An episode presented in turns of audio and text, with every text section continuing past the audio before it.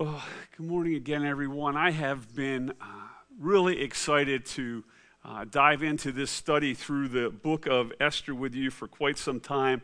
Uh, one of the things uh, about the book of Esther is that it, it reads like a novel. You have uh, all of these uh, very interesting characters in there. You've got an extraordinarily powerful, yet completely foolish king. You, you've got a a, a, a feisty queen. You've got a, a, a, young woman who is beautiful and courageous, and she's kind of the, the heroine of the account. Uh, you have an evil henchman. Uh, you have a, faithful, behind the scenes mentor, and you, you have this riveting plot that has been the inspiration for, for lots of different videos and movies throughout the years.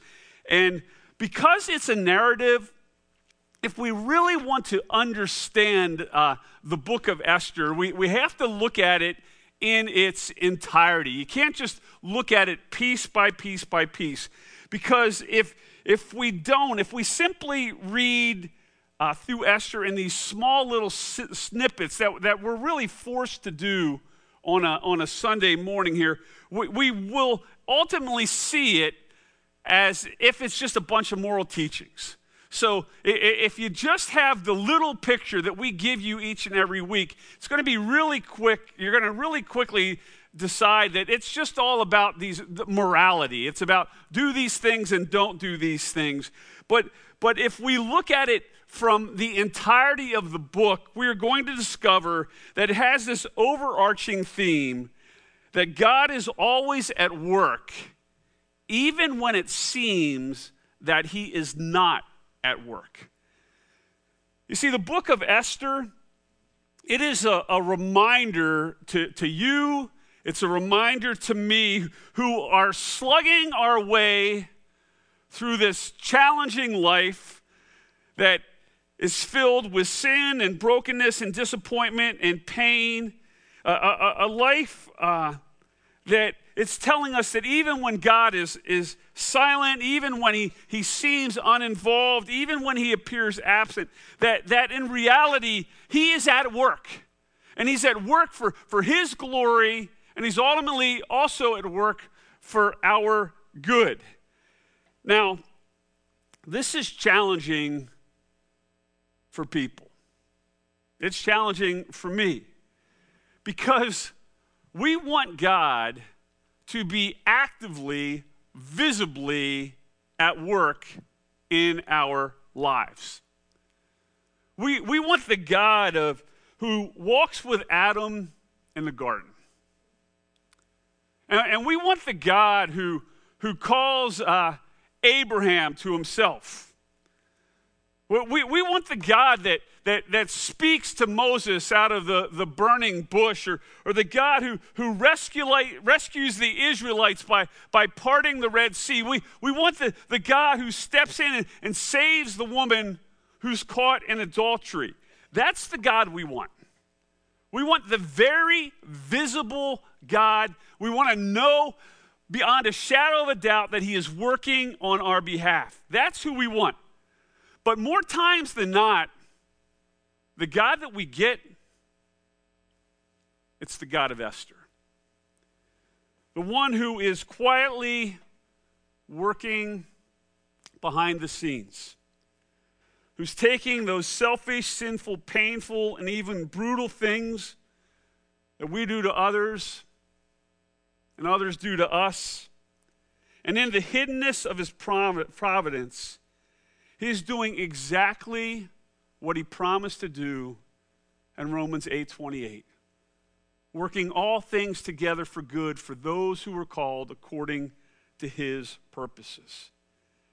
You see, God, he is always at work, even when it seems like he is not at work.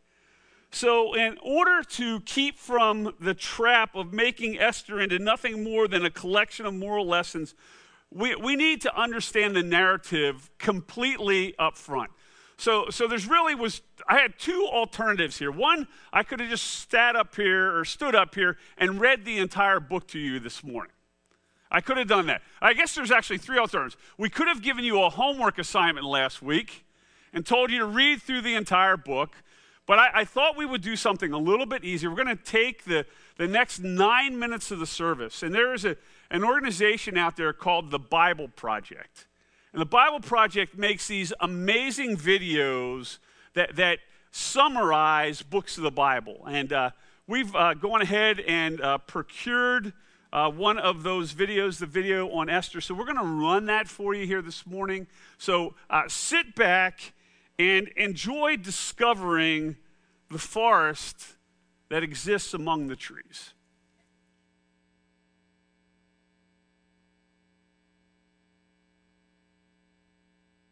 The book of Esther. It's one of the more exciting and curious books in the Bible.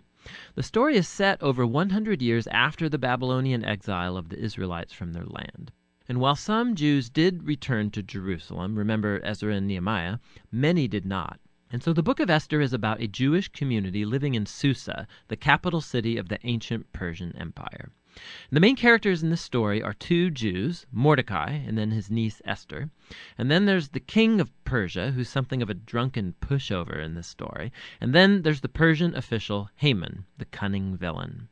Now, this is a curious book in the Bible, mainly for the fact that God is never even mentioned, not once. Which might strike you as kind of odd. I mean, isn't the Bible about God? But this is a brilliant technique by the author, who's anonymous, by the way. It's an invitation to read this story looking for God's activity, and there are signs of it everywhere. The story is full of very odd, quote, coincidences and ironic reversals, and it all forces you to see God's purpose at work, but behind the scenes. Let's just dive into the story. The book opens with the king of Persia throwing two elaborate banquet feasts that last a total of 187 days, and it's all for the grandiose purpose of displaying his greatness and splendor. On the last day of the banquet feast, he's really drunk, and he demands that his wife, Queen Vashti, appear at the party to show off her beauty. She refuses, and so in a drunken rage the king deposes Vashti and makes the silly decree that all Persian men should now be the masters of their own homes. Then he holds a beauty pageant because he wants to find a new queen. This is like a really bad soap opera. But it's right here that we're introduced to Esther and Mordecai. Esther hides her Jewish identity and enters the beauty pageant and wins. And the king is so obsessed with Esther that he elevates her to become the new queen of Persia. Now, after this, and even more serendipitous, is the fact that Mordecai just happens to overhear two royal guards plotting to murder the king. And so he informs Esther, who in turn informs the king, and Mordecai gets credit for saving the king's life. Now, right here from the beginning, God's not mentioned anywhere, but this all seems providentially ordered. What is it that God's up to? You have to keep reading. We're next introduced to Haman, who's not actually a Persian. He's called an Agagite. He's a descendant of the ancient Canaanites. Remember for Samuel chapter 15. The king elevates Haman to the highest position in the kingdom, and he demands that everybody kneel before Haman. Well, when Mordecai sees Haman, he refuses to kneel, which of course fills Haman with rage. And when he finds out that Mordecai's Jewish, Haman successfully persuades the king to enact this crazy decree to destroy all of the Jewish people. And to decide the date of the Jews' annihilation, Haman rolls the dice. A die is called pur in Hebrew. Tuck that away for later. Eleven months later, on the 13th of Adar, all the Jews will die. Haman and the king then have a drinking banquet to celebrate their really horrible decision. So the focus now turns to Mordecai and Esther, who are the only hope for the Jewish people. They make a plan that Esther is going to reveal her Jewish identity to the king and ask him to reverse the decree. But approaching the king without a royal request is, according to Persian law, an act worthy of death. So in a key statement, Mordecai, he's confident that even if Esther remains silent, that deliverance for the Jews will arrive from another place. And then Mordecai wonders aloud. He says, Who knows? Maybe you've become queen for this very moment. Esther responds with bravery, and she purposes to go to the king with her amazing words If I perish, I perish. Now, in what unfolds, we watch the ironic reversal of all of Haman's evil plans. So Esther hosts the king and Haman at a first banquet, and she says that she wants to make a special request of both of them at an exclusive banquet the following day. So Haman leaves the banquet totally drunk, and he sees Mordecai in the street. He fumes with anger, and he orders that a tall stake be built so that Mordecai can be impaled upon it in the morning. It seems like things can't get any worse for the Jews and for Mordecai. But all of a sudden, the story pivots. It just so happens that night the king he can't sleep. And he has the royal chronicles read to him for good bedtime reading. And he just happens to hear about how mordecai had saved the king's life. He had totally forgotten. So in the morning haman enters to request mordecai's execution. And the king in that moment orders haman to honor mordecai publicly for saving his life. So now haman has to lead mordecai around the city on a royal horse telling everyone to praise him. Now this moment in the story it's a pivot for the whole book. It begins Haman's downfall and Mordecai's rise to power. Watch how this works. The day after is Esther's second banquet. So the king and Haman arrive, and Esther informs the king that first of all she's Jewish, and second that Haman has enacted a decree to murder her and to murder Mordecai, who saved his life, and to murder all of the Jews. Now the king's had a lot to drink, so when he hears this news, he goes into yet one more drunken rage, and he orders that Haman be impaled on the very stake he made for Mordecai. It's ironic and a grisly way for Haman to go. Haman's execution, however, doesn't solve the problem of the decree to kill all of the Jews. So the focus now turns to Esther and Mordecai as they make a plan to reverse the decree. They discover that the king can't revoke a decree that he's already made. So instead, the king commissions Mordecai to issue a counter decree. On the appointed day that all of the Jews were supposed to be killed, the 13th of Adar, now the Jews are ordered to defend themselves and to destroy any who plotted to kill them. Then Mordecai, Esther, and Jews everywhere hold banquets and feasts to celebrate this new decree, and Mordecai is elevated to a seat beside the king. Eventually the decreed day comes, and the Jews triumph over their enemies. First, they destroy Haman's family, and then any other Persian officials who had joined in Haman's plot. And then on a second day, they get permission to destroy any who plotted against them throughout the entire kingdom. This results in joy and celebration as the Jews are rescued from annihilation. The story then tells about how Esther and Mordecai established by decree this annual two day feast of Purim to commemorate their deliverance from destruction. And the name of the feast comes from Haman's dice. Remember, Pur Im. The book concludes with a short epilogue as Mordecai is elevated to second in command in the kingdom, and we are told now of his royal greatness and splendor as the Jews thrive in exile. Now, step back. Notice how this whole story has been designed. The story was full of moments of ironic reversal, but we can now see the whole story is structured as an ironic reversal, right down to the details. So the king's splendor and feasts and decrees are mirrored by Mordecai's splendor and feasts and decrees at the end. Esther and Mordecai, they first saved the king, but now in the end they save all of the Jews. Then you have Haman's elevation and edicts and banquet that gets reversed by Mordecai's elevation and edict and banquet. And then at the center you have Esther and Mordecai's planning scenes, and then Esther's two banquets that act as a frame around the greatest moment of reversal in the whole story Haman's humiliation and Mordecai's exaltation beautiful. Another fascinating feature of this book is the moral ambiguity of the characters. There's a lot of drinking and anger and sex and murder, of which Mordecai and Esther are a part. Not to mention their violation of many commands in the Torah, like marrying Gentiles or eating impure foods. And so the story is not putting Mordecai and Esther forward as moral example as if it endorses all of their behavior. But they are put forward as models of trust and hope when things get really bad. And so the book of Esther comes back to that question with which we began why God is not mentioned. The message of this book seems to be that when God seems absent, when his people are in exile, when they're unfaithful to the Torah, does this mean that God is done with Israel? Has God abandoned his promises? And the book of Esther says no. It invites us to see that God can and does work in the real mess and moral ambiguity of human history, and he uses the faithfulness of even morally compromised people to accomplish his purposes. And so the book of Esther asks us to be willing to trust God's providence even when we can't see it working, and to hope that no matter how bad things get, God is committed to redeeming his world. And that's what the book of Esther is all about.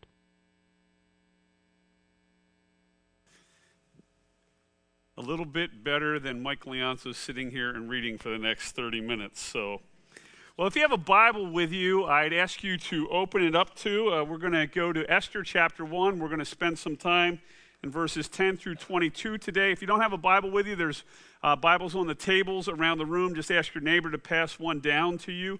Uh, if you do use one of the Bibles that we have in the room, you'll find uh, Esther 1 on page 410.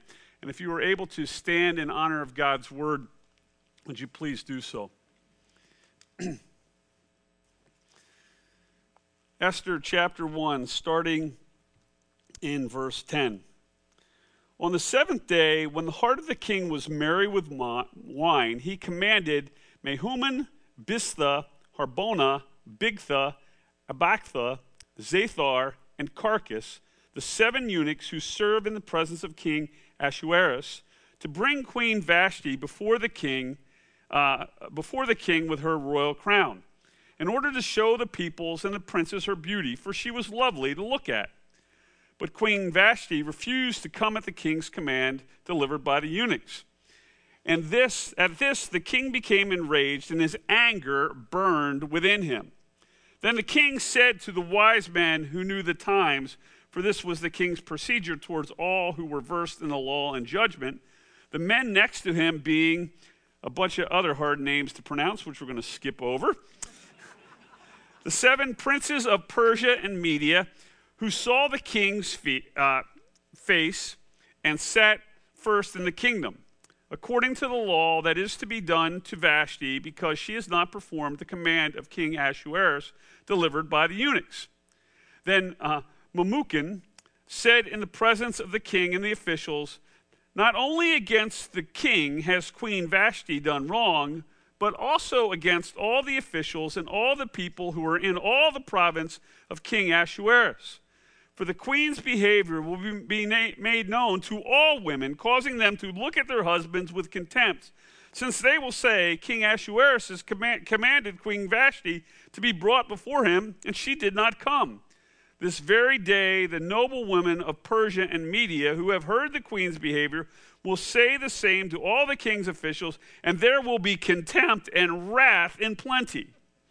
If it please the king, let the royal order go out from him, and let it be written among the Persians and the Medes, so that it may not be repealed, that Vashti is never to come before King Ahasuerus, and let the king give her royal position to another who is better than she. So when the decree made by the king is proclaimed throughout all his kingdom, for it is vast. All the women will give honor to their husbands, high and low alike. This advice pleased the king and the princes, and the king did as Memucan promised. He sent letters to all the royal provinces, to every province in his own script, and to every people in its own language, that every man be master of his own household and speak according to the language of his people. This is the word of God. You may be seated. Now, as we have learned from Pastor Ben last week, and then ultimately from uh, the video here, King Ahasuerus, who's also known as King Xerxes, was the, the most powerful ruler of his time. His kingdom stretched for, from what is modern day India westward to the northern part of modern day Sudan. And he was crazy rich, and this dude was not shy about flaunting his wealth. So much so that he holds this lavish 180 day alcohol fueled banquet, which he invites all of his government officials, all of his servants, all the military leaders from across his vast kingdom. And uh, this half year uh, kegger wasn't, uh, wasn't other focused. You know, the purpose of this thing wasn't to bring all of these officials in and say, thank you for your service. No, this, this uh, 180 day long uh, bastion of debauchery uh, was self focused. It was one of these, let me show you all my stuff party. And he has so much stuff that it takes 180 days to parade all of this stuff through the capital city. But it doesn't end there. Once the, the 180 days have passed, the king throws a, a second party. And, and this time, all of the residents of the capital city are invited to the party, perhaps to make up for the fact that their city had been overrun by people for the last 180 days. But, but he brings all of the residents of the, of the capital city of Susa, which was his summer palace, together. this party, it, it lasts seven days long and it has a theme. And the theme was pretty much this drink whatever you want, as much as you want, for as long as you want. And that's exactly what they did. And so for seven days, all of the people are getting drunk. And uh, especially the men. And, and, and in that culture, uh, you know, the women were brought to these parties. And so the, the women are, are with the men at this seven day long party. And at the end of the party, on, on the last day, one of the traditions of uh, the Persians, when they had banquets, was uh, they would bring in uh, dancing girls and concubines. Now, at this point, this is where the wives get out of Dodge. You know, the wives do not want to be surrounded, seeing their husbands oogle dancing girls and get engaged with concubines. And so the women would leave. And in this particular case, they're able to make their way to another banquet, which is being held by, by the queen, Queen Vashti, for the women. And in verse 9, we read this Queen Vashti also gave a feast for the women in the palace that belonged to King Ahasuerus. Now, it's important to, to read that last little clause there about who the palace actually belonged to.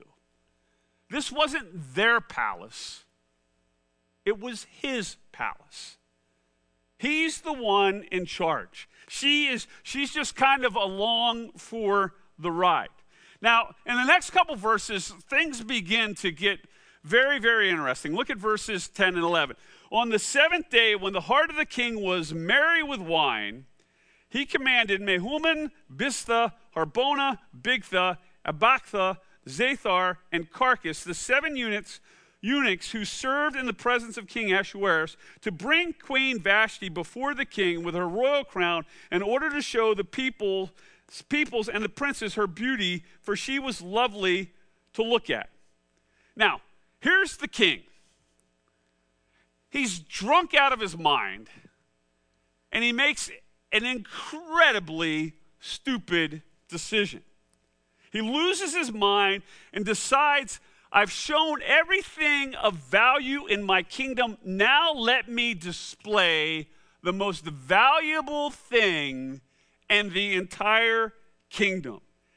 And, and so he thinks it's a great idea to, to bring his wife into the end of the party where there are all these dancing girls, where the men are engaged eh, with concubines doing unmentionable things in public. He thinks that, that it's a good idea to bring his queen in to be the object of this crazed show and tell. Now, the king, even in his drunken state, understands that the queen is not going to be very excited about this. And so he doesn't just send one advisor, he doesn't send two advisors, he sends seven eunuchs to bring one woman to the party. We, we are talking, this is like serious overkill here. This is like government FBI raids where, like, you know, grandma is uh, been playing the lottery wrong and like 50 FBI agents show up or something like that, all right? So let's see what happens. Verse 12. But Queen Vashti refused to come at the king's command delivered by the eunuchs. And at this, the king became enraged, and his anger burned within him. So, Vashti, she takes one look at, at the king's posse of castrated clowns. I have pause for laughter right there, all right? And she says, Are you out of your minds? It's going to take more than the king's seven dwarves to get me to go to that party. And so she refuses to go. Now, when, when Doc and Bashful and Sleepy and Sneezy and Happy and Dopey and Grumpy report back to the king, the dude, he loses his mind. And it's here where it's tempting to look at the book of Esther as some moral guide as to what you should do and what you shouldn't do. And then to use various Bible passages to support your conclusions. So let me give you a few examples of how some pastors in the past have used Esther as nothing more than a moral teaching. And, and to be completely honest, I, I, should include myself in that in the early days of living water. Here are a couple moral conclusions that people would come to out of the book of Esther. They're not wrong conclusions, but, but, but they're, they're not what the Bible is trying to teach us here. Number one, don't get drunk because if you do, you're going to do stupid things. Duh. And then uh, we typically, what we would do is we would pull out a passage to support that. And, and the go to passage, whenever it comes to drinking, is Proverbs chapter 20, verse 1 Wine is a mocker, strong drink a brawler, and whoever is led astray by it is not wise. So that's one of the moral teachings that, that people would draw from this part of the passage. The second one is this women, and especially wives, should be honored by men and not disrespected.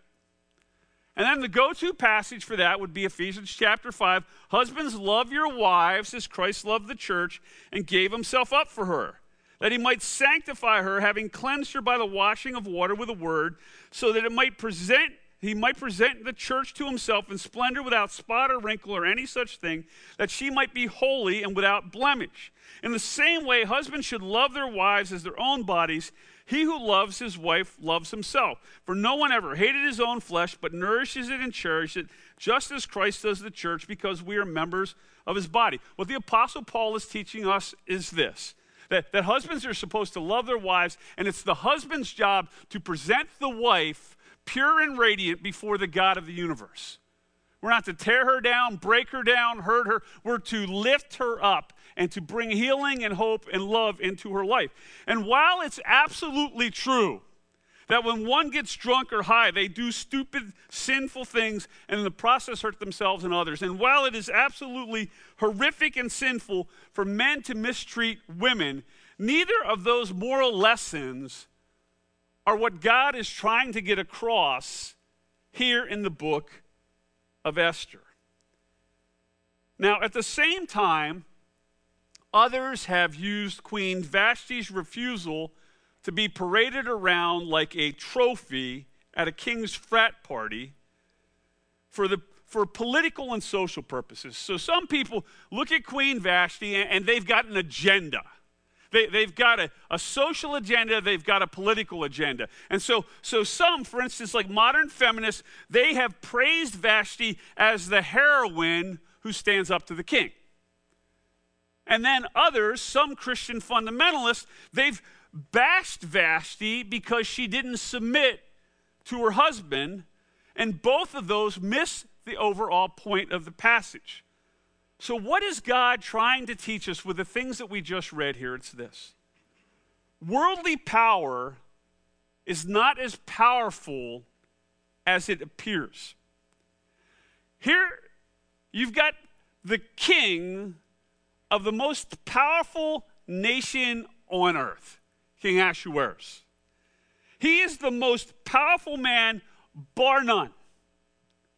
He's so powerful that it has taken him six months to display all of his wealth.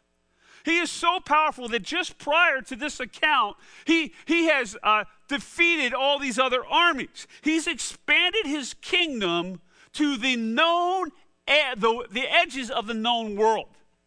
There's seemingly nothing that he can do except get his wife to come to a party.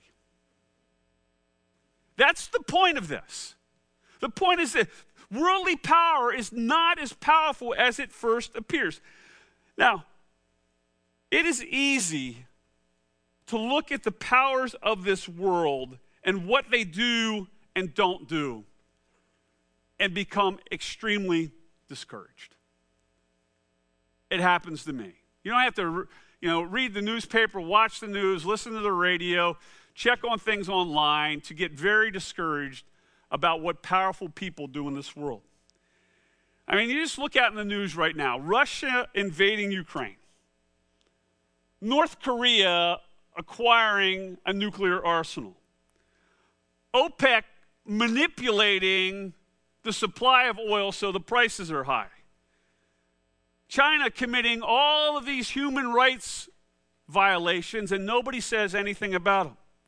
The, the, the Taliban persecuting women, ISIS killing Christians, government leaders at, all levels seemingly getting away with everything, buying votes, offering bribes, embezzling money, lying about their qualifications, breaking promises, misusing classified documents, twisting the Constitution, abusing their power, and passing laws that go directly against God's word.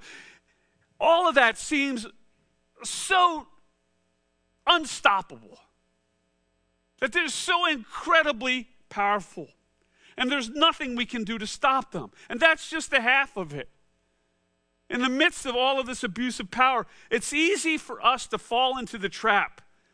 If only my political party would be in the majority, that would fix everything. If only the, the Supreme Court would rule the way that I want them to rule. If only the, the school board would enact the, the, the guidelines that I support. If only the people that I like will get the power, then things will get better. I mean, how many times have we put all of our hope and, for that matter, all of our fear in those who are in power? But here is the truth that the unseen God of Esther is trying to teach us it's this worldly power is not nearly as powerful as it first appears. No king, no president, no court, no legislature, no commission, no board Heck, for that matter, no ex spouse, no former boyfriend or girlfriend, no boss, no coach, no professor, no teacher is as powerful as they ultimately appear. You see, every one of them, one day, is going to have to bow their knee to the one who is all powerful. Listen to the words of Psalm chapter 2. If you ever get to speak in, in, in front of like a, a, a legislative body, uh, let's just say like a local school board calls you up and, and, and they want you to do like an invocation, use Psalm 2 here. You'll make a lot of friends. Why do the nations rage and the peoples plot in vain? The kings of the earth set themselves, and the rulers take counsel together against the Lord and against his anointed, saying, Let us burst their bonds apart and cast away their cords from us. He who sits in heaven laughs. The Lord holds them in derision. Then he will speak to them in his wrath and terrify them in his fury, saying, As for me, I have set my king on Zion, my holy hill. I will tell of the decree. The Lord said to me, You are my son. Today I have begotten you. Ask of me, and I will make the nations your heritage and the ends of the earth your possessions. You shall break them with a rod of iron and dash them in pieces like a potter's vessel. Now, therefore, O kings, be wise, be warned, O rulers of the earth. Serve the Lord with fear and rejoice with trembling. Kiss the Son, lest he be angry, and you, you rulers, you perish in the way, for his wrath is quickly kindled. Blessed are all who take refuge in him.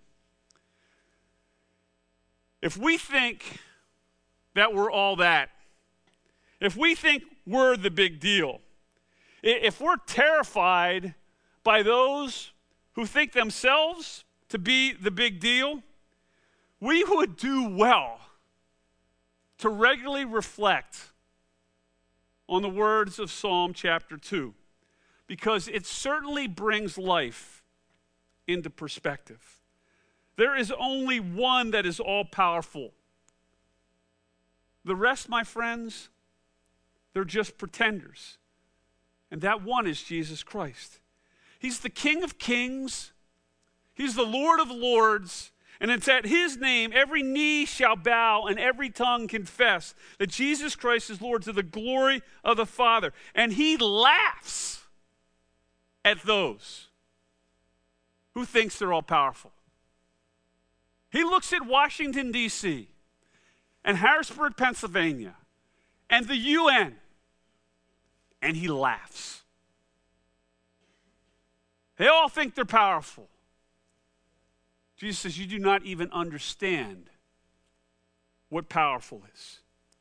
So when things aren't going the way that we desire, when sin is on the move, when the evil one seems to be winning, when we are tempted to bow our knee to the powers of the age, remember that worldly power is not nearly as powerful as it appears. And God is always at work, even when it seems like He is not at work. Okay, so let, us keep going. Let's see how the queen or the king actually responds to uh, Vashti's refusal to be paraded around like a trophy. In the next couple verses, which I'm not going to read, uh, we find the king consulting his advisors as to how he should deal with his queen who's not doing what he wants her to do. Now, I want you to think about the absurdity of this for a moment. Here you have a drunken king, and he goes to his drunken advisors and he asks them what they think should be done about his wife's unwillingness to come to a frat party and be oogled by his drunken friends. That's what's going on here. This is crazy. It gets even crazier. Look at verses 16, 17, and 18. Then Memucan said in the presence of the king and the officials, not only against the king has Vashti done wrong, but also against all the officials and all the people who are in all the provinces of King Ahasuerus. For the queen's behavior will be made known to all women, causing them to look at their husbands with contempt, since they will say, King Ahasuerus commanded Queen Vashti to be brought before him, and she didn't come. This very day, the noble women of Persia and Media who have heard the queen's behavior will say the same thing to all the queen's uh, king's officials, and there will be contempt and wrath and plenty. You talk about blowing a, a little domestic dispute out of proportion. How in the world is the queen's unwillingness to be disgraced at a party going to spread? Throughout the entire known world. How's that going to happen? It's pretty tough for things to go viral when, when your means of communication is a guy on a horse carrying a handwritten letter. That's pretty hard to do. And even if it does, does it mean that, that, that every woman who learns of her refusal is, is going to rebel against her husband? But the, the lunacy does not stop there. Look at 19 through 21. If it please the king, let a royal order go out from him, and let it be written among the laws of the Persians and the Medes, so that it may not be repealed, that Vashti is never to come again before King Ahasuerus. And let the king give her royal position to another who is better than she. So when the decree made by the king is proclaimed throughout all the kingdom, for it is vast, all the women give honor, all the women will give honor to their husbands, high and low alike. This advice pleased the king and the princess, and the king did as Memucan prom, or proposed. So here are all these guys. And what is their fear? Their, their fear is that, that all of the women of, of the empire are going to become card carrying members of the fifth century uh, version of the National Organization of Women. That's what they're worried about here. That, that's what they're thinking. They're thinking this is going to be crazy. And the king's best advisor comes to him and says, Kick her to the curb. And then put out this edict so that everyone will obey their husbands.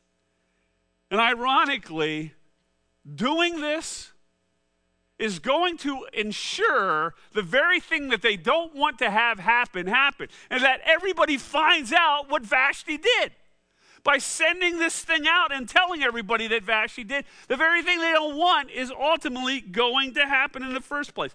Now not surprisingly the drunken king he says this is a good idea. Verse 12 Ahasuerus sent letters to all the royal provinces, to every province in its own script, and to every people in its own language, that every man be master of his own household and speak according to the language of, or, and speak according to the language of his people. Once again, it's easy to look at these verses and moralize them. It would be easy to say, you know, when you're drunk, you're going to make bad decisions. It would be easy to say, don't turn a minor domestic dispute into a, a, national crisis. Let's not do that. And while those conclusions are true, they're not the point of the narrative. You see, the point is not only that worldly power, power isn't as powerful as it appeared, but worldly wisdom is not nearly as wise as it thinks it is.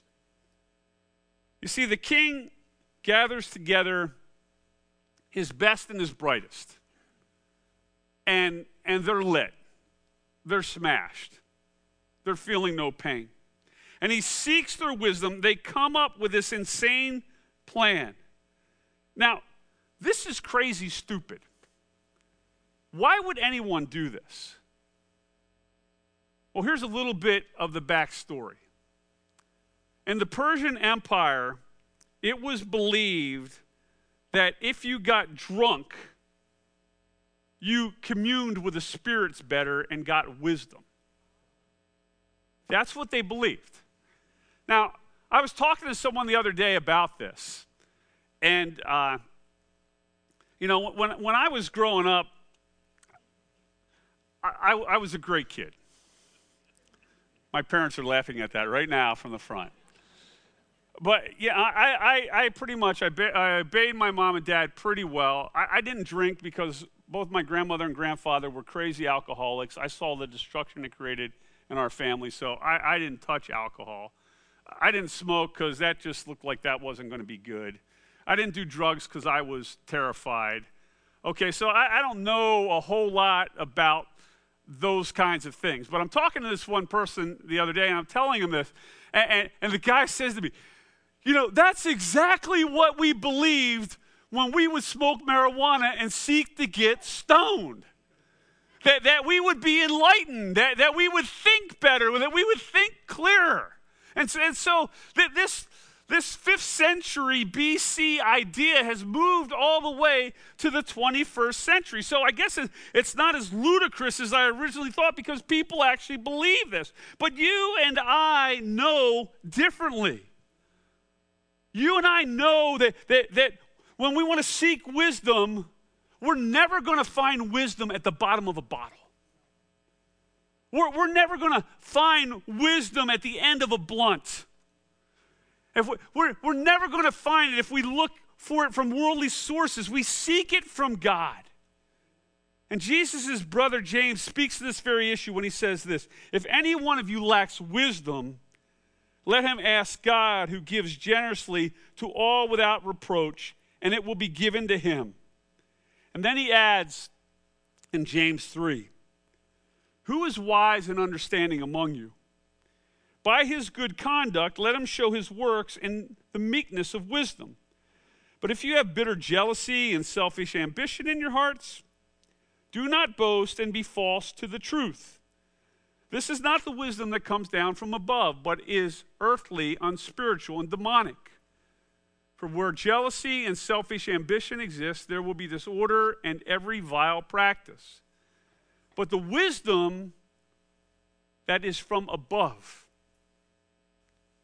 is first pure, then peaceable, gentle, open to reason, full of mercy and good fruits, impartial and sincere. And a harvest of righteousness is sown in peace by those who make peace. That, brothers and sisters, is completely contrary to the wisdom that these guys offered the king. You see, the wisdom of James 3 is the wisdom that comes from God. And it is far greater than the flawed wisdom of this world, whether one is drunk or sober. And this brings us to the final thing that we learn from this passage. Not only is worldly power not as powerful as it appears, and not only is worldly wisdom as wise as it appears, but God's distance is not as it appears either. You see, like the rest of the narrative, in these passages, no mention of God, no mention of prayer, no, no mention of the Torah, no mention of prophets. God is seemingly silent. The question becomes is he? Listen to what King David says in Psalm 139 about this. Where shall I go from your spirit? Or where shall I flee from your presence? If I ascend to heaven, you're there. If I make my bed in Sheol, you are there. If I take the wings of the morning and dwell in the other parts of the sea, uttermost parts of the sea, even there your hand shall lead me and your right hand shall hold me. David's saying, God, you're everywhere. Uh, you're unescape, inescapable. Even when you don't look like you're there, you're actually there. And then in John, Jesus says this My Father is always at work to this very day, and I too am working. And although God is not seen in this passage, he is certainly present and he is at work.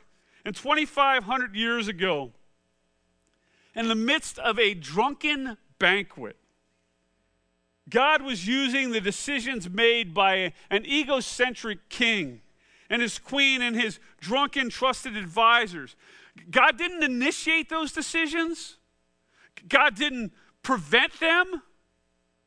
But God certainly used them. God allowed Ahasuerus to get drunk. He gave Ahasuerus the freedom to dishonor his wife. He gave Vashti the freedom to disobey her husband. God allowed the anger of Ahasuerus to flow freely. He watched as the king's advisors gave him bad advice, which ultimately creates a vacancy in the royal family so that a young Jewish woman can rise to be king, who would one day be used by God to save the Jewish people from being slaughtered, thus ensuring that some 500 years later, a baby boy could be born to a Jewish teenager who's a virgin. And that baby boy would one day die upon a cross and rise from the dead, who's your Savior and my Savior. So make no mistake about it. When God seems to be most distant, when he seems to be most quiet, when he seems to be most involved in your life, it's likely that he's doing some of the best work you can ever possibly imagine. Work that you may not know about for weeks or months or years or decades or perhaps even your own lifetime. Work that will always be for his glory and ultimately for your good. So take heart, be encouraged. It's just as Jesus said God is always at work to this very day, even when we can't see it. Let's pray together. Lord God, you are true and real and present and engaged and involved. And, and Lord, we confess to you that there are so many times, Lord God, that we get so frustrated with you because you seem to be so incredibly quiet, so incredibly distant. Yet, Heavenly Father, your word shows us time and time again that you are actively engaged in this world. Let us not be like the deist who, who said that, that, that God started things and steps back and just lets them go. But Lord, let us be like those who are students of your word, who know that you are living and active, at work and powerful. God, be with those in our church family who are, who are struggling right now, Heavenly Father, who don't understand the, the circumstances that they find themselves in. Dear God, would you encourage them this day through the kindness of your Spirit? And Lord, while they may not see you working, Lord, may they trust your word and know that you are. And Lord, when we get on the other side of things and when we can see clearly in the rearview mirror at the work that you have done, let us never cease worshiping you and praising you for your goodness. And now, Heavenly Father, uh, Lord, as we prepare to uh, take this offering, God, would you uh, use it for your good and use it for your glory? Father, may it, uh, these resources never be squandered. Uh, Lord, may they always be used so that your gospel may be, go forth. And it's through your son's name we pray. Amen.